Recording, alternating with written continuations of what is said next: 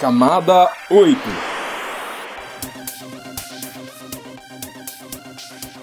Olá, querido ouvinte. Seja bem-vindo a mais um episódio do Camada 8, seu podcast sobre infraestrutura da internet, redes e tecnologia. Eu sou Eduardo Barazal Morales. E eu sou Antônio Marcos Moreiras. E o tema do nosso programa de hoje é, novamente, CDN, caches de conteúdos. Voltamos a falar sobre isso aqui no Camada 8 e especificamente nesse episódio vamos falar da CDN do Google. Esse é mais um episódio do quadro Roteamento de Ideias. Procure o Camada 8 na sua plataforma de podcast favorita e inscreva-se nele. Compartilhe esse episódio com o pessoal do trabalho, da faculdade, com seus amigos. E se você usa o Spotify, pode também ativar o sininho para ser avisado dos novos episódios. E vamos para os avisos iniciais. Daqui a alguns dias teremos a nossa última live do ano, a live intra-rede, que mudou de tema. Agora é ataques de negação de serviço, DOS e DDoS. O que fazer nessa situação? Ela vai ser dia 16 de novembro de 2022, às 10 horas, no horário de Brasília. O convidado de hoje é o Lúcio Fonseca, gerente de programas para CDN e interconexão do Google no Brasil. Então toca a vinheta e vamos para a entrevista. Roteamento de ideias. Então, Lício, seja bem-vindo ao nosso podcast, o Camada 8. E como é de costume, a gente começar a nossa conversa com o convidado falando um pouco de si. Então, quem é o Lício e aonde você trabalha? Obrigado pelo convite. Obrigado por estar aqui com vocês. Bom, é uma longa história. Eu já estou no Google aí há 12 anos. Eu estou desde a época do Orkut, então eu fui contratado basicamente para cuidar da infra do Orkut aqui no Brasil, e foi eu quem apagou as luzes lá no último dia, quando o Orkut acabou, eu estava lá, e desde então eu venho cuidando da infra do Brasil, América do Sul, para toda a parte de deploy, toda a parte de operações da gente tinha aqui, e agora desde maio eu assumi a parte de CDN Interconnect para o Brasil. Era uma coisa que eu via que tinha necessidade de ter alguém que falasse português para estar aqui mais perto dos provedores e alinhar um pouco mais com a nossa estratégia mesmo de comunicação e de tentar diminuir esse gap que tinha, toda a questão da barreira de linguagem, e eu tô aqui. Vixe, Moreiras, se ele matou o Orkut, pode ser que ele mate as CDNs também. Será que a gente começa ou termina o podcast? É um risco, né, cara, isso. Mas, então, o que você faz no seu dia a dia? Você aloca CDNs? Como que é? Não, então, o meu trabalho ele divide basicamente em duas partes. Então, eu tenho tanto a parte de projetos internos dentro da empresa, de novas tecnologias, de estratégias, de deployment, e toda a estratégia e planejamento de CDN Interconnect aqui. Então, assim, né, quando alguém faz o pedido da CDN, não sou eu que aprova, eu não vejo. É tudo feito automático, e tem um pessoal também que cuida disso, que fica na Irlanda, e tem o pessoal que cuida de Interconnect, que fica em Manila. Então, assim, a gente tem esse pessoal que trabalha fazendo toda essa parte do operacional do dia a dia, e eu que trabalho com planejamento mais de longo prazo, e às vezes, é claro, tem alguma escalação, e aí vem para mim e eu faço esse meio de campo aqui. Mas você é o cara, então, que agora conversa com os provedores, ajuda a explicar como funciona o GGC, tenta incentivar eles a terem a CDN na rede deles. Você é esse cara lá no Google aqui para o Brasil hoje? Foi isso que você assumiu? Exatamente. Eu assumi isso de fazer esse papel, de fazer esse meio de campo, e também de entregar a estratégia. Então, a gente agora quer melhorar a questão de resiliência, de conexão de peering. A gente quer que todo mundo agora faça redundância. Então, não só fazer uma conexão com a gente, que façam duas. Então, é um trabalho que eu vou fazer. A gente vai começar a participar mais em eventos. Tá aqui com vocês faz parte disso. E de ter essas conversas. Claro, a gente tem alguns provedores que a gente faz alguns planejamentos, grandes, pequenos, a gente tem essa conversa. Nem sempre é direto comigo, mas é pela necessidade de tentar fazer essa comunicação o mais ampla possível, porque o Brasil, ele é único no cenário mundial. E eu também precisava mostrar para o Google, né, para dentro da empresa, como que é esse cenário aqui, justamente porque aqui é diferente dos Estados Unidos, é diferente da Europa, Você continua responsável pela infraestrutura que você gera? Ah, não está mais. Mas você conhece bastante da infraestrutura do Google. A gente pode te perguntar, né? Como que é a infraestrutura do Google no Brasil? Como que são os POPs aqui? Você pode falar um pouquinho dela para a gente? Eu posso tentar ao máximo aqui explicar algumas coisas, né? Mas realmente eu conheço, eu já... de todas as partes ali dentro do deploy, do planejamento, a operação, tudo isso eu cuidava. Hoje em dia não, o meu antigo time continua aqui, eles continuam cuidando lá da rede, a rede continua crescendo, mas não mais comigo. Você pode falar um pouco então sobre a infraestrutura do Google no Brasil, como que ela é? Vocês têm POPs aqui, escritórios até também, né? Não só da infraestrutura de servidores, sei lá, em que data center vocês estão, onde que a CDN de vocês está presente, o que você pode contar pra gente? Legal. Em escritórios a gente começa, é bem simples, é público, né? A gente tem 2 grandes centros no Brasil, que é em Belo Horizonte, que é um escritório de engenharia. Quando a gente diz engenharia, é um escritório de engenharia de software. E tem aqui também em São Paulo, que é onde a gente está. Apesar de nós sermos da engenharia, mas da parte de operações de rede, a gente está aqui em São Paulo porque é onde as redes estão se conectando e também onde a gente tem a presença. Então, a gente tem aqui em Data Center, a gente está presente aqui em São Paulo e no Rio de Janeiro, e é onde a gente faz peering também. Então, nossa CDN também está aqui. E aqui a gente também tem o Data Center de Cloud, também fica aqui em São Paulo, as zonas de Cloud. Tá, deixa eu ver se eu entendi. Belo Horizonte não tem data center, é só Rio e São Paulo, é isso? Isso. POP, né? Ponto de presença. Sim. Isso. Qualquer provedor pode se interconectar com vocês nesses pontos de presença? Como que funciona? Para ele fazer um peering com vocês? Tem. Nesses pontos de presença, a gente pode falar que é um peering privado, né? Ele pode se conectar direto com a gente. A gente trabalha aí em 3 modalidades. Então, a gente tem o peering no PTT, né, que é o peering público, ele pode chegar e fazer. Então, a gente fala assim que mais ou menos alguém com tráfego de até uns 25 megas se conecte através do PTT num peering público.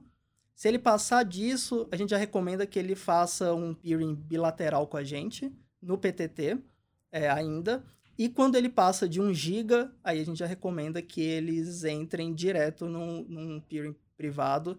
E aí o requerimento é que eles estejam em uma dessas localidades, ou aqui em São Paulo ou no Rio de Janeiro, nas que estão listadas no PeeringDB. Ah, é importante você dizer isso, porque o PeeringDB é uma ferramenta que a gente vem aqui estimulando o pessoal a utilizar, justamente para encontrar essas informações de onde ele pode encontrar as empresas para fazer peering, né? Então, vocês estão todas as informações lá no PeeringDB, e aí ele pode achar lá o data center e entrar em contato com vocês para fazer um peering. Só que tem esses requisitos, que é 1 giga no mínimo, né? Que você comentou. Isso. Para fazer um peering privado. Se ele for menorzinho, não vai conseguir. Ele não qualifica e nem faz sentido para eles, inclusive, né? Que a gente tem os nossos requerimentos são, nesse caso, é de você estar nessas localidades, Rio ou São Paulo, em um dos data centers que a gente tem, um dos POPs listados no PeeringDB. O provedor também tem que estar no PeeringDB, porque é por ali que a gente também vai pegar as sessões, né? A gente pega ali as informações. Um outro requerimento é que ele tem que conectar com a gente em 10 gigas, 100 gigas, e agora a gente está começando também a abrir 400 gigas aqui no Brasil. Tem que ser em uma dessas formas. Lício, sobre a infraestrutura do Google aqui no Brasil, você já falou um pouquinho dela, mas a infraestrutura que está instalada aqui em São Paulo, no Rio de Janeiro, ela atende o Brasil inteiro, ela atende também outros países da América Latina? A grosso modo não, porque os outros países da América Latina a gente também tem presença, então nós estamos presentes tanto na Argentina, no Chile, na Colômbia. E cada país tem sua infraestrutura própria, elas são interconectadas. Então, o que pode acontecer é, eventualmente, algum transbordo, alguma coisa assim, mas não, cada infraestrutura é pensada para atender sua própria localidade ali. Exceto, claro, tem data center de cloud aqui no Brasil. Então, você tem as zonas de cloud, elas podem atender essas outras localidades, porque o cliente escolhe onde ele quer colocar o produto. E o data center do Chile, que atende todo mundo da América do Sul. O Chile atende todo mundo da América do Sul, então tem coisas lá em português e espanhol, é isso? Tem coisas, né? Então tem coisas em várias linguagens, né? É agnóstico em questão da linguagem, mas a questão de produto, o produto ele tá lá, ele roda lá, bastante coisa tá ali já. Algumas outras coisas podem estar em outros países, e porque justamente é feito também aplicação, segurança, redundância, mas sim, a grosso modo, também o Chile atende aqui justamente nessa questão da maior parte de dados de produtos, sim. É só para entender melhor, então, a infraestrutura do Chile, ela é diferente, é especial, é maior que a que está aqui em São Paulo, no Rio, São coisas diferentes. Então, assim, a gente tem POPs em todos esses países, mas no Chile, por alguma razão, a gente tem um data center lá, um data center do Google, que é um data center próprio mesmo, e é justamente na questão do que é o produto, a questão de armazenagem. Então, é um data center gigantesco, é diferente da infraestrutura que a gente tem no Brasil. Então, falando dessa parte de infraestrutura, a gente chegou até a mencionar já dos CDNs, dos caches, né, e que é o GGC, né, que é o Google Global Cache, né? Como que funciona? Como é para um provedor fazer uma solicitação? Ele pode receber um cache, além de fazer o peering que você comentou? E o que é, né? Se você puder explicar um pouquinho mais detalhadamente o que é o GGC. O GGC é um programa do Google, onde a ideia é que o conteúdo ele esteja o mais próximo do usuário. A ideia é que ele melhore o quality of experience do usuário, né? A qualidade de experiência do usuário. E também, é claro, existem várias coisas que tem ganhos ali nesse ponto. Então, o usuário ganha nesse ponto, o Google ganha porque o usuário está com um acesso mais rápido, e o provedor também ganha porque o provedor está deixando de trafegar esse conteúdo em trânsito. Então, ele está com conteúdo local na rede. Então, são máquinas que a gente envia para os provedores justamente para ter um cache local dos conteúdos mais populares naquela região, naquela localidade, naquele momento.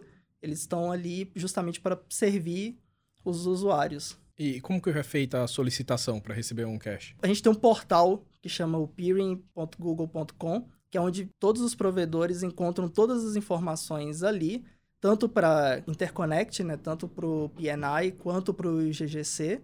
Todas as informações elas são centralizadas ali, e as requisições também. Então, é um portal bem completo que, uma vez que o provedor já faz parte dos nossos programas, tanto de PNI quanto GGC, ele consegue ter um controle ali dentro desse portal, e se ele ainda não faz, ele consegue fazer a solicitação. Então, pelo peering.google.com, ele consegue solicitar o GGC, ele vai precisar ali colocar o ASN dele, vai colocar os prefixos que ele quer distribuir, e a gente vai fazer essa avaliação, e se ele for aprovado, a gente envia as máquinas. Tem alguma quantidade de tráfego mínimo que o provedor tem que ter, que o sistema autônomo tem que ter com o Google? Tem uma quantidade mínima, tem um número que a gente coloca. Esse número ele tem uma variação, ele não é um número fechado. A gente colocaria ali entre 1 GB e 3 GB. Mas justamente por que ele não é um número fechado? E muita gente, às vezes, o provedor fica com raiva porque ele olha na rede dele, ele está rodando ali um monitoramento, ele vai, eu estou fazendo aqui 10 GB com o Google. Então, eu já quero pedir o GGC. Mas tem que ser um tráfego qualificado para o GGC. Então, não basta ser só tráfego Google. O Google tem inúmeros produtos, e quando a gente está pensando no GGC, a gente está pensando em algumas coisas específicas, e a gente precisa ter um tráfego qualificado para aquilo. Então, assim, não se apegar muito à questão desses números, porque existem outras variáveis, e que ela é feita ali no sistema. Tem um sistema que ele faz essa avaliação, e, às vezes, o sistema também escala para a gente olha, faz essa avaliação manual em alguns casos, justamente para melhor atender, porque a gente aprendeu também com o tempo que só um número fechado de giga trocado ali não é... A melhor métrica. Uma melhor métrica, exatamente. Então, a gente tem várias variáveis que a gente olha, a maior parte disso é feito tudo automático e entra. O provedor ele é notificado quando ele passa ou não, mas existem várias coisas que a gente pode até, inclusive, olhar manualmente ali para poder tentar essa aprovação. O provedor tem algum feedback, vamos dizer assim, desses parâmetros, ou ele recebe só assim um sim ou não, aprovado ou desaprovado? Isso, é só um sim ou não, geralmente com a resposta alinhada ao tráfego ali que ele coloca, às vezes coloca que ele não atendeu ainda o tráfego, os requerimentos, e é isso, não tem essa resposta tão detalhada assim. Vamos pegar aquele provedor pequenininho, que atende um condomínio aqui em algum lugar que tem 50 usuários. Esse claramente não vai ter o tráfego necessário para ter um GGC, ele nem teria infraestrutura para aguentar ter um GGC lá, legal, né? E tem aqueles enormes que com certeza vão ter até vários GGCs em POPs diferentes dele e tal. Mas aquele cara que está no meio do caminho, na dúvida, você tem alguma recomendação para ele? Quando que é o momento dele entrar lá no portal e fazer o pedido? Ele pode fazer alguma medida na rede dele, talvez com essa própria referência de tráfego que você colocou, e daí chega lá e ele... Não, agora eu vou pedir, mas posso ainda receber ou não, mas o que você recomendaria para o cara? O momento, ele é a qualquer momento. Quando o provedor sentir que ele está pronto para isso, ele pode entrar lá e fazer o pedido. Uma vez que o pedido aprovado ou não, ele já está no sistema. Então, ele automaticamente ele volta, ele não precisa pedir novamente, ele vai ter esse refresh automático. Então, ele não tem... Ele pediu uma vez, ele sabe que os dados dele estão ali, uma vez que ele começar a atender aquele requerimento, a gente vai chegar e vai oferecer para ele o GGC. Para esse que é pequeno, até ele chegar nesse ponto, a ideia é que eles também usem o próprio PTT, o OpenCDN, eles estejam nessas localidades ali para servir de alguma das máquinas que já existem nessas redes. Se o provedor levou um não, ele tem que pedir de novo ou uma vez que ele entrou lá no portal, o Google vai ficar monitorando constantemente e quando ele chegar no patamar, o Google já vai falar, agora você está pronto, cara. Isso. Ele entrou uma vez, ele fez o pedido, ele já fica ali e automaticamente, assim que ele bateu o tráfego que a gente coloca, inclusive que esses parâmetros, eles costumam mudar. Então, pode ser que numa dessas mudanças de parâmetro, talvez numa mudança de plataforma de máquina, ele passe a ser qualificado e aí, automaticamente, o nosso time já entra em contato oferecendo as máquinas. E o que o provedor precisa de infraestrutura lá no data center dele, no POP dele, para conseguir abrigar um GGC? Muita coisa? A ideia é que o provedor ele tem que entrar com o Space and Power. Então, eles vão entrar com a energia, o rack para ser instalado isso, um Remote Rents também para fazer essa instalação. E o Google vai entrar com a máquina, suporte, toda a manutenção disso, atualização e etc. o Google faz. Dentro do provedor, pensando num provedor pequeno, né, um provedor que está a primeira vez recebendo um GGC, é ter o espaço para 3 máquinas de 2 RUs, ter portas disponíveis no switch, então teria que ter aí pelo menos são 6 portas de 1 GB em cobre, e é isso. E ter um lugar adequado ali dentro do data center dele para as máquinas ficar. Mas não é, se ele tiver um lugarzinho pequeno que a máquina funcione sem problemas, para a gente não tem esse requerimento não, só precisa de um espaço, energia e vontade. Tá, mas só voltando um pouquinho ali nos pedidos, teria algum problema ele fazer o pedido várias vezes? Tipo assim, com uma insegurança, porque agora você só está dando um sim ou não como resposta, né? Ele pode falar, será que o Google lembra de mim? Deixa eu mandar mais um pedido. Será que agora ele lembra? Porque assim, do jeito que você falou, ficou meio aberto, né? Os requisitos, né? Uhum. Então, para ele, não tem, às vezes, uma confiança de que ele está sendo atendido. De quanto em quanto em tempo vocês fazem uma verificação? Vocês têm essa métrica que pode passar aqui pra gente? Incrivelmente, ele é automático. Então, uma vez que ele entrou, ele vai ser feito ali do mesmo pedido dele, ele automaticamente ele é feito esse refresh, ele... Tem um robozinho dentro do sistema que ele vai lá, ele olha os pedidos que tem, ele checa com a ASN. Na verdade, é o contrário, né? Vamos dizer que ele olha o ASN e depois ele checa se esse ASN já tem pedidos ali. E assim ele segue. Ele fazer novamente o pedido não é um problema. Ele pode fazer quantas vezes quiser. Não é o recomendado, justamente porque a gente vai ter um overflow de tickets, talvez um pouco mais de... gera mais insegurança em cima, mas se quiser fazer também, não tem problema, o sistema suporta. Tô com uma dúvida agora, pensando aí no provedor pequeno, por que eu quis instigar isso daí? Vamos supor assim, que ele tem só um bloco IPv6, né? Só que a maioria do tráfego pode ser que não esteja indo todo em IPv6, e ele tá usando o bloco IPv4 da operadora dele. Ele tem um sistema autônomo, mas ele tá trafegando em cima do IPv4 da operadora dele. Teoricamente, nas medições dele vai ter que ele tem bastante tráfego com vocês, mas às vezes o IPv4 vai parecer que é da operadora dele. Tem como fazer uma análise um pouquinho mais refinada nesse caso? Sim, então, mas aqui o provedor, para ele ter o GGC, os prefixos, ele tem que estar aqueles prefixos têm que ser dele. Então, é os prefixos daquele... Então, só vai ser analisado o IPv6 dele. Sim.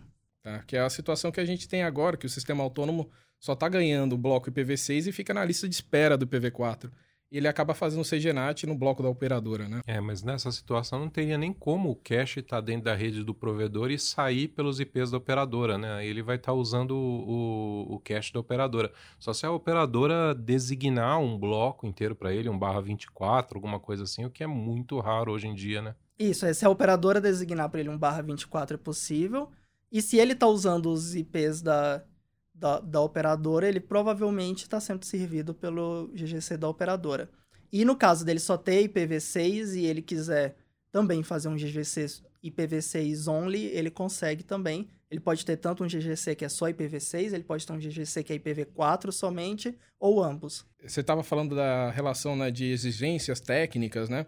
Mas seria interessante também a gente falar um pouco dos custos, né? Se tem algum custo direto para o provedor, né, na questão de receber um cache, ou algum custo indireto, né? Como que é o gasto de energia, de espaço no data center para ele? Isso, o custo, ele é, vamos dizer, é um programa voluntário, então a gente tem uma parceria que o Google vai fazer com as operadoras, onde o Google vai entrar com todas essas máquinas, servidor, switch em alguns casos, e o provedor ele tem que entrar com a questão de energia, link e espaço. Certamente vai ter um custo para ele ali de manter essas máquinas ligadas. É difícil dizer qual que é o custo de cada máquina, porque são máquinas hoje de mercado.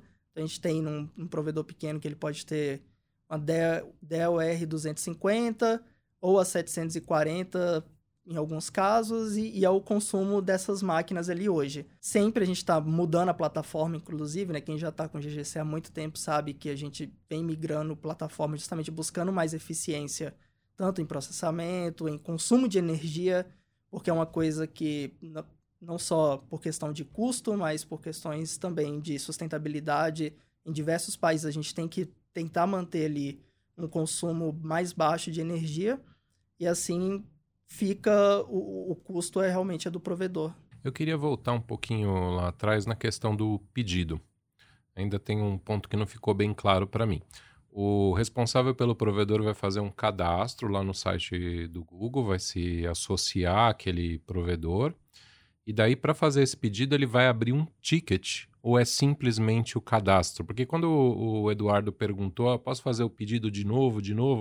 Me bateu essa dúvida do tipo, é só o cadastro e já está feito? Mas daí você falou que sim, pode fazer o pedido ou são tickets que ele tem que abrir? Para quem já fez um pedido ali e conhece a plataforma, sabe que a gente tem na página do peering.google.com, ele é uma página mais estática, e toda vez que você faz qualquer solicitação, desde que uma abertura de suporte ou solicitação de máquina, isso é um ticket que abre, ele gera um ticket interno ali dentro, que é o ticket que o pessoal já está acostumado dentro do sistema, dentro do nosso portal. Então é um ticket, ele fica ali em aberto, mesmo quando... É negado, essa é a ideia. Quando é negado o GGC, o ticket continua em aberto para a gente. Ele não fecha, apesar da gente dar a negativa para o provedor ainda. Então é um só aguarde até que o tráfego chegue nesse ponto. Legal, ficou bem mais claro para mim. Acho que para o pessoal que ainda não fez o pedido também. Voltando à questão dos custos. Você já falou... O básico são 2 rack units, você já falou mais ou menos os servidores, já dá para ter ideia da quantidade de energia que o provedor precisa ter disponível para ter esses servidores lá. E a quantidade de banda internet? Ela depende da quantidade de banda, vamos dizer assim, puxada do GGC? Tem um valor fixo? Tem algum perfil de consumo? É mais à noite, mais de dia, mais... O que você pode falar para a gente em relação ao trânsito IP para fazer o feed dos servidores? Ah, e mais um ponto super importante. Tem um ponto de infraestrutura que até o Eduardo e você já citaram aí indiretamente, endereços IP. O provedor também tem que fornecer endereços IP para vocês? Isso, dos requerimentos para a máquina, o provedor vai fornecer os IPs, então as máquinas elas têm o IP da operadora, do provedor em si. Eles estão ali, tem que prover, em alguns casos isso aí depende de qual que é o produto que eles estão recebendo. Então, a gente tem um produto que entrega um switch junto. Então, é um tipo de conectividade.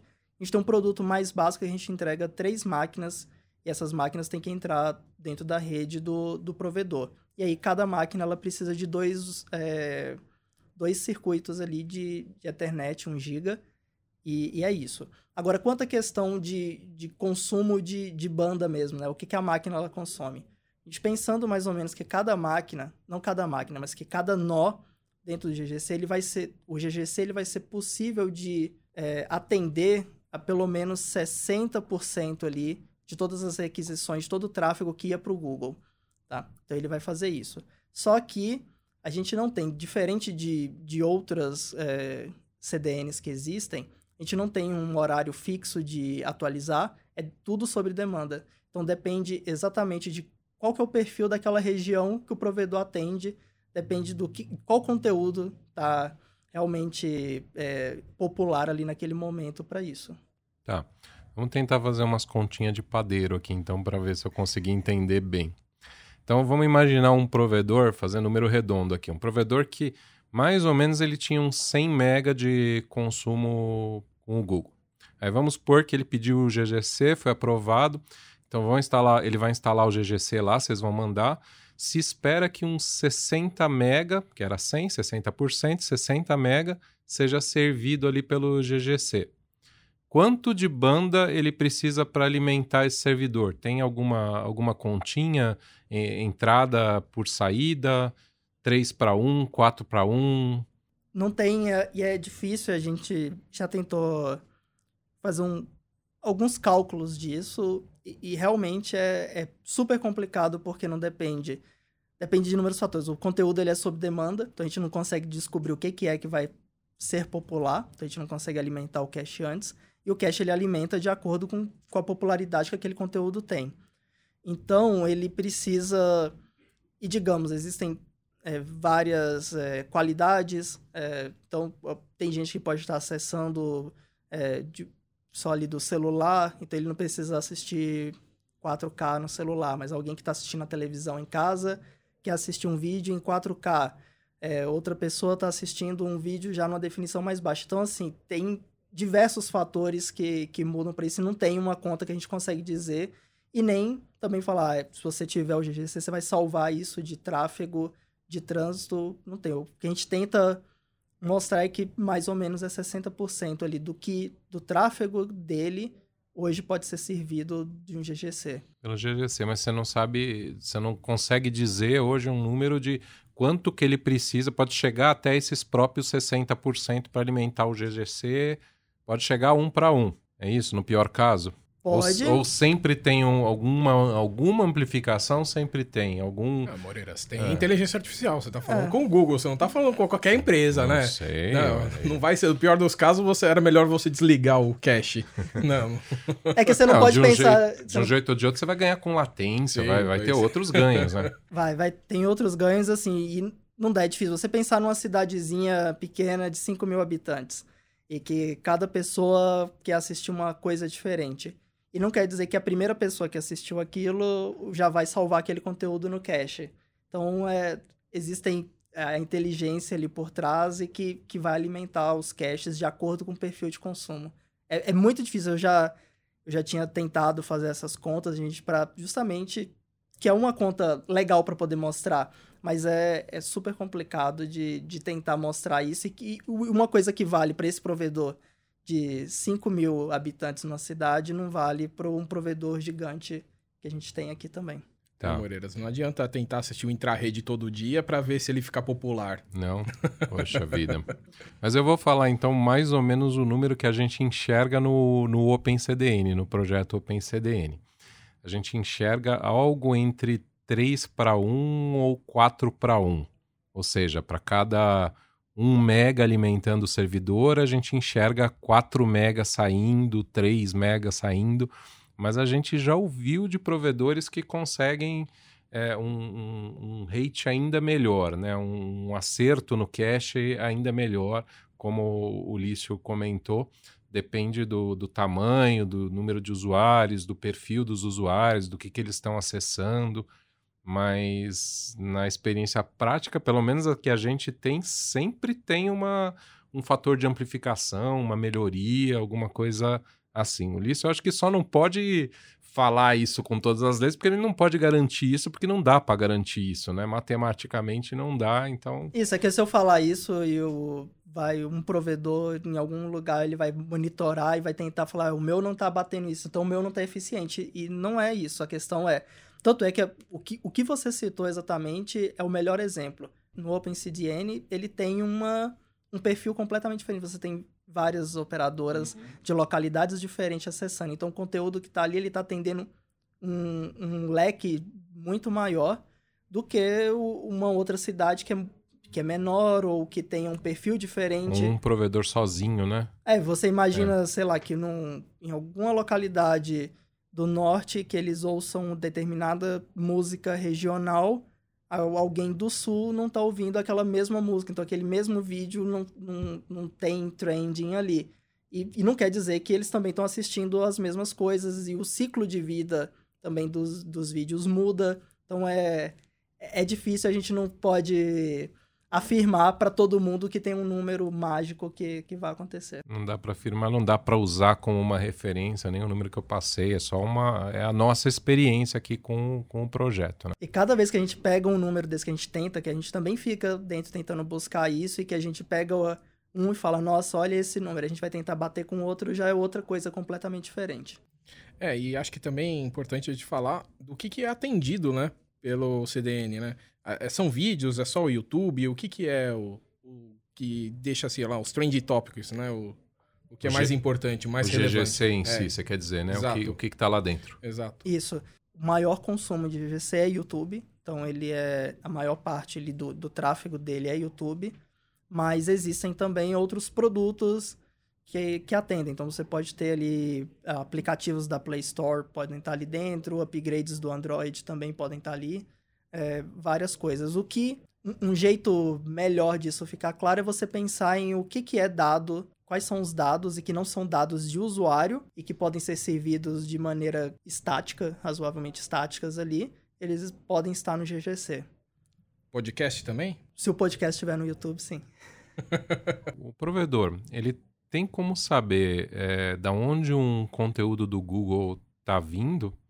Tipo, se está vindo do PTT, se está vindo do GGC, se está vindo de um peering com outra rede. Dentro do portal, quando ele olha o tráfego dele, ele consegue saber ali a quantidade, ele não sabe o que é exatamente, qual que é o conteúdo, mas ele sabe ali a quantidade de tráfego que tem, tanto com o que está vindo por peering, o que está vindo da sessão dele, se ele tiver sessão com um PTT, o que está vindo do GGC local dele. Mas isso é para o provedor que tem o GGC, né? O provedor que tem o GGC, ele tem acesso ao portal e daí ele tem essa informação. Isso, ou o peering. Tá. Quem tem o login no portal hoje, que geralmente está atrelado tanto ao GGC ou ao peering, ele consegue ver essas informações. Quando você fala do peering, você fala mesmo do peering bilateral por dentro da infraestrutura do IX? Sim. Ah, sim. Não é só o PNI. Mesmo que se ele setar uma sessão de peering bilateral com o Google, ele já tem acesso ao portal e essa série de informações. Que legal isso. Aí ele já consegue logar.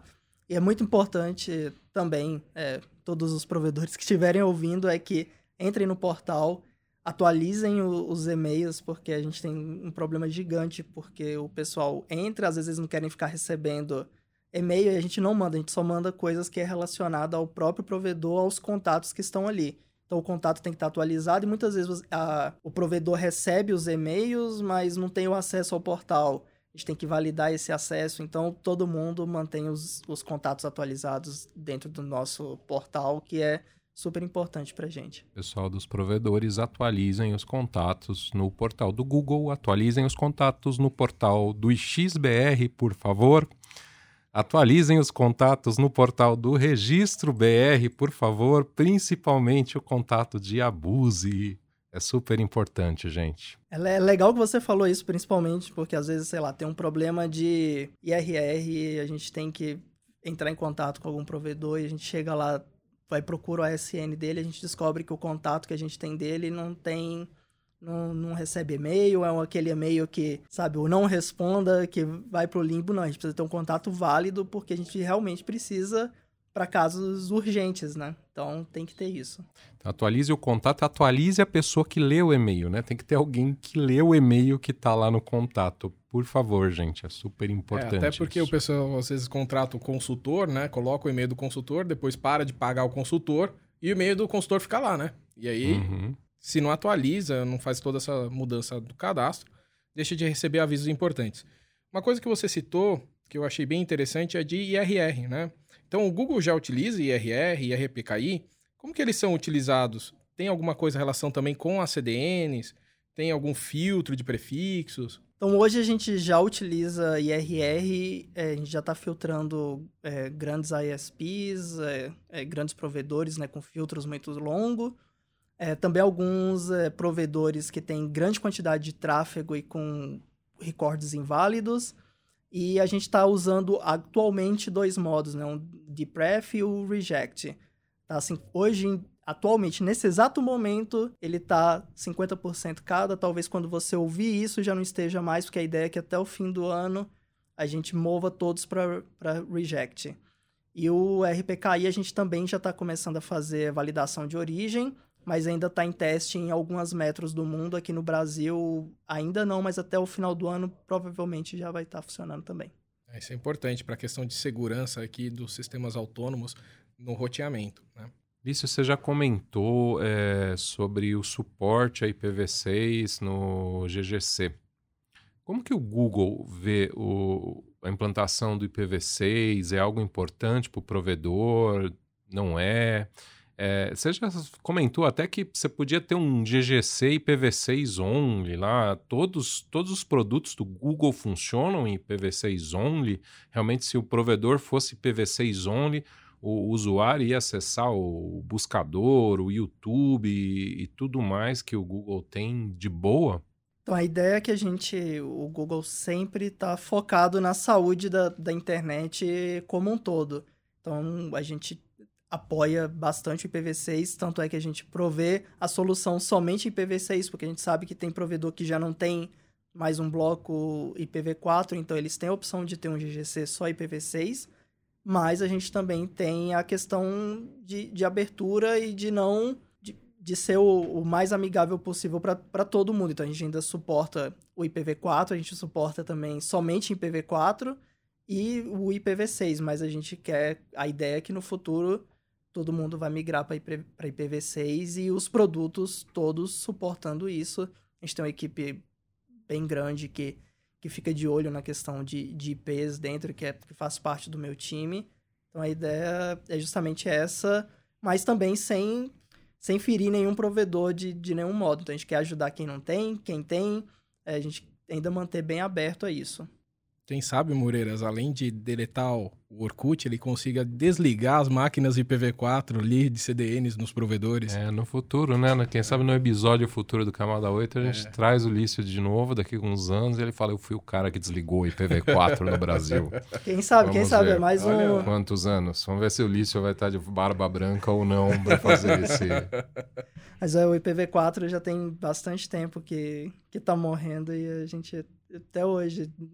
não conseguiu, e o IPv6 está aí, está funcionando, e a transição ela está bem grande, bem mais longa do que a gente imaginava.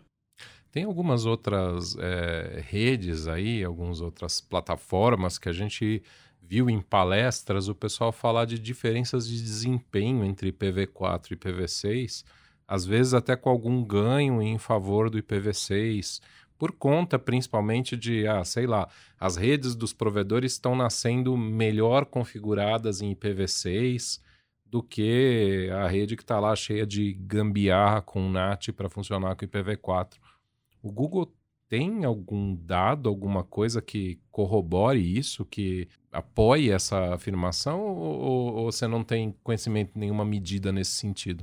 Não tenho, mas é uma boa questão que vale a pena a gente começar a olhar isso. Provavelmente alguém já deva ter feito algum estudo disso.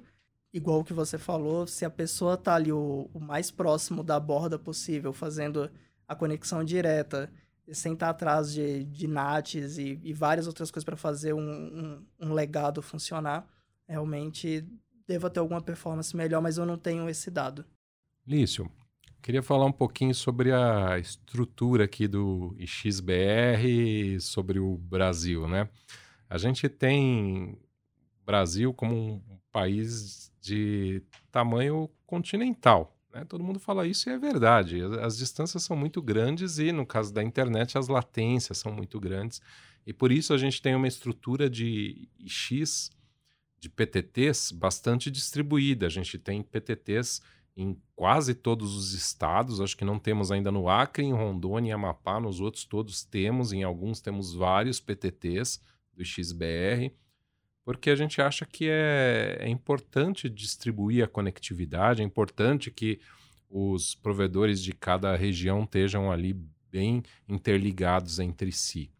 E a gente gostaria de ver redes, as redes no geral, as CDNs no geral, as redes que provêm serviços e conteúdos também mais distribuídas. A gente acha que isso é super importante. Então, a gente sabe, por exemplo, que o Google hoje está em São Paulo, no Rio de Janeiro, mas a gente tem também o OpenCDN, né? E o OpenCDN e o Google têm apoiado o projeto desde o comecinho. Então, a gente instalou lá em Salvador, o Google foi um dos primeiros que mandou o cache, depois em Manaus, né?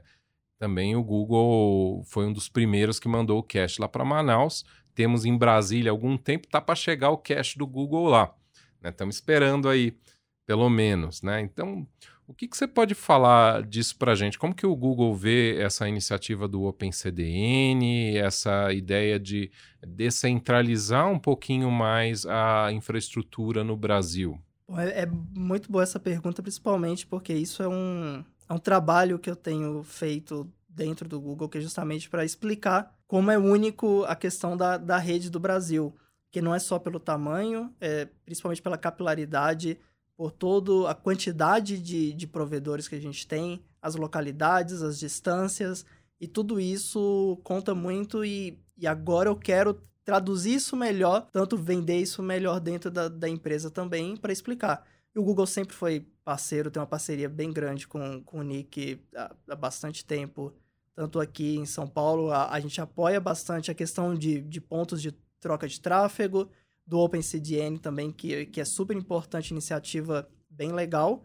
E a questão das localidades, né? A gente tenta ir atender a maior quantidade de locais possíveis, mas também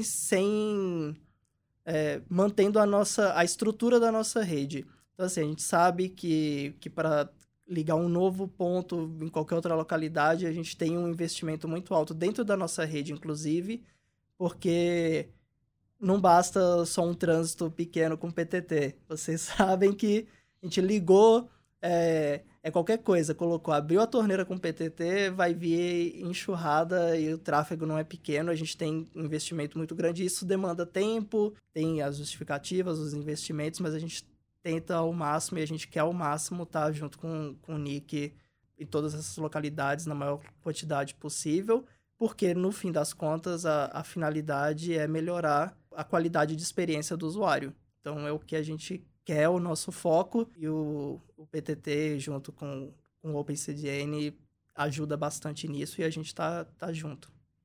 Lício, eu gostaria de deixar algum comentário final, algum contato, um Facebook, um Instagram?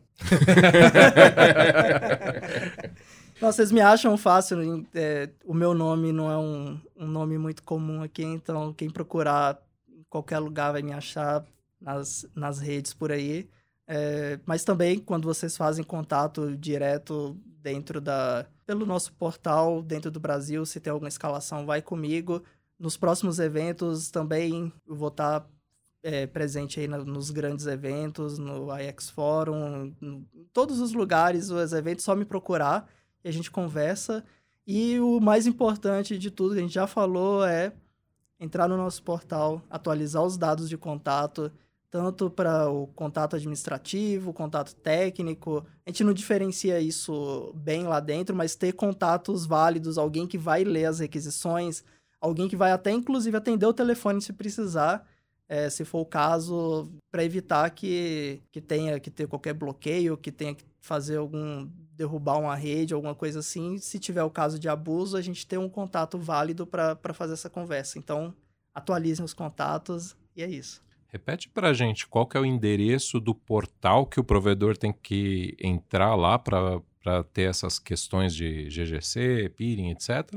peering.google.com. E lá dentro tem tudo, todas as modalidades de peering, como pedir o GGC, entender mais as funcionalidades. Às vezes, se é um cliente de cloud, ele consegue também entrar ali e ter o link dedicado para cloud, se for o caso. Então, tem todas as opções lá dentro do nosso portal. E usem e-mails do provedor, tentem evitar usar o seu e-mail pessoal do Gmail para o portal, usem o e-mail válido. Não é porque é do Google que você precisa usar um e-mail do Gmail, use o e-mail do próprio provedor que ajuda a gente a validar os contatos ali. Então, Lúcio, a gente queria agradecer a sua participação e já te chamar não só para o IX Forum, mas tem o IX Forum regional, que a gente percorre o país. Se você quiser participar de algum outro evento nosso, as portas estão abertas para você palestrar, para você fazer network e conversar ali com os provedores. Então já fica o nosso agradecimento e um convite. Muito obrigado. Obrigado a vocês. Obrigado, Lúcio. Sugestão de temas, dúvidas, elogios e críticas construtivas, mande um e-mail para cursoceptro@nic.br. Ou agora você também pode ir diretamente na caixa de perguntas, logo abaixo da descrição do episódio, no Spotify. Somente para o Spotify. E para os ouvintes que nos seguem no Spotify, lembrem de ativar o sininho e assim receber as notificações dos novos episódios. Quero convidar a todos para que se inscrevam em nossas redes sociais, para não perder nenhum conteúdo importante. Vocês nos encontram no Twitter como @ComuniqueBR e no Facebook, LinkedIn, Instagram, Telegram, mas não no Orkut, hein? Nós somos o @NIC.br. No YouTube é só procurar por NIC.br Vídeos. Esperamos que você tenha gostado do episódio de hoje e qualquer problema é culpa da Camada 8. Até mais. Tchau, tchau, pessoal. E essa é mais uma das iniciativas proporcionadas pelo Registro de Domínios.br, agora com mais de 5 milhões de domínios registrados. O .br rumo ao Hexa. Registre o seu .br.